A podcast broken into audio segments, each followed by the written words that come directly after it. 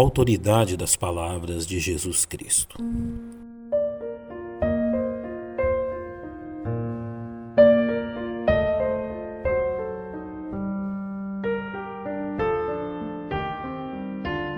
Os judeus do primeiro século provaram de um privilégio inigualável em qualquer aspecto, de ouvir pessoalmente em primeira mão os ensinos benditos de nosso Senhor e Salvador Jesus Cristo.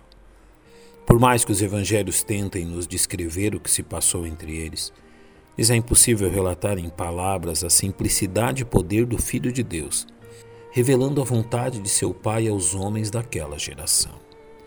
A descrição mais precisa que encontramos deste fato é relatada nos 4 evangelhos, usando sempre, à exceção de João, a mesma expressão, como nos diz Mateus.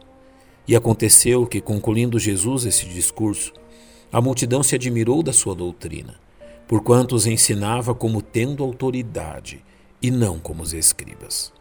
Jesus havia acabado de proferir seu sermão da montanha, e mesmo que a maior parte daqueles homens não tenham crido nele, foram obrigados a reconhecer que havia algo no profeta Nazareno que não podia ser visto nos líderes religiosos a quem eles estavam acostumados a ouvir.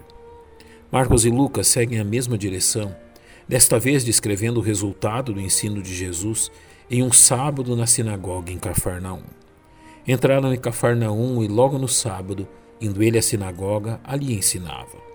E maravilhavam-se da sua doutrina, porque os ensinava como tendo autoridade e não como os escribas. Há 2 formas de entendermos o espanto desses homens diante das palavras de Jesus. Primeiro, reconheçamos que o conteúdo de seu ensino sobrepujava em muito aquilo que aqueles homens já haviam ouvido de parte dos escribas e fariseus e de qualquer dos profetas do Velho Testamento. Jesus não veio simplesmente apresentar-lhes uma forma pela qual deveriam viver, mas sim que eles eram absolutamente incapazes de viver da forma que Deus exigia deles, como Jesus deixou claro no princípio de seu sermão.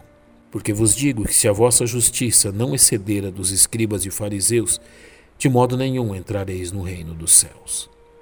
Jesus demonstrou-lhes que um novo nascimento era necessário, se eles realmente desejavam fazer parte do reino de Deus, assim como fizeram ao dizer a Nicodemos: na verdade te digo que aquele que não nascer de novo não pode ver o reino de Deus.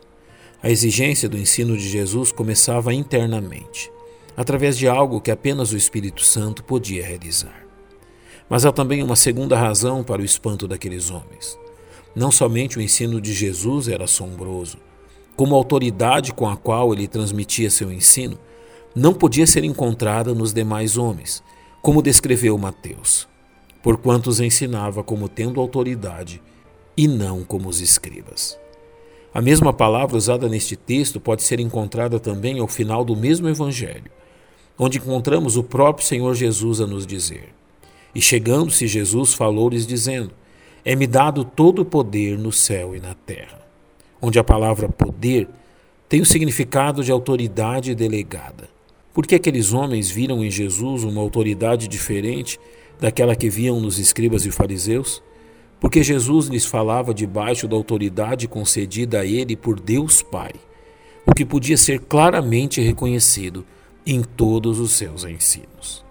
Finalmente, observemos que quando Jesus se dirigiu publicamente à nação de Israel durante a festa dos tabernáculos, os líderes judeus reconheceram que a única forma de deter o pregador galileu era lhe tirando a vida, razão pela qual enviaram seus servos para o deterem. Ao retornarem sem Jesus e serem questionados sobre a razão de não o ter detido, os servos respondem: Nunca homem algum falou assim como este homem. Que esta seja também a nossa convicção.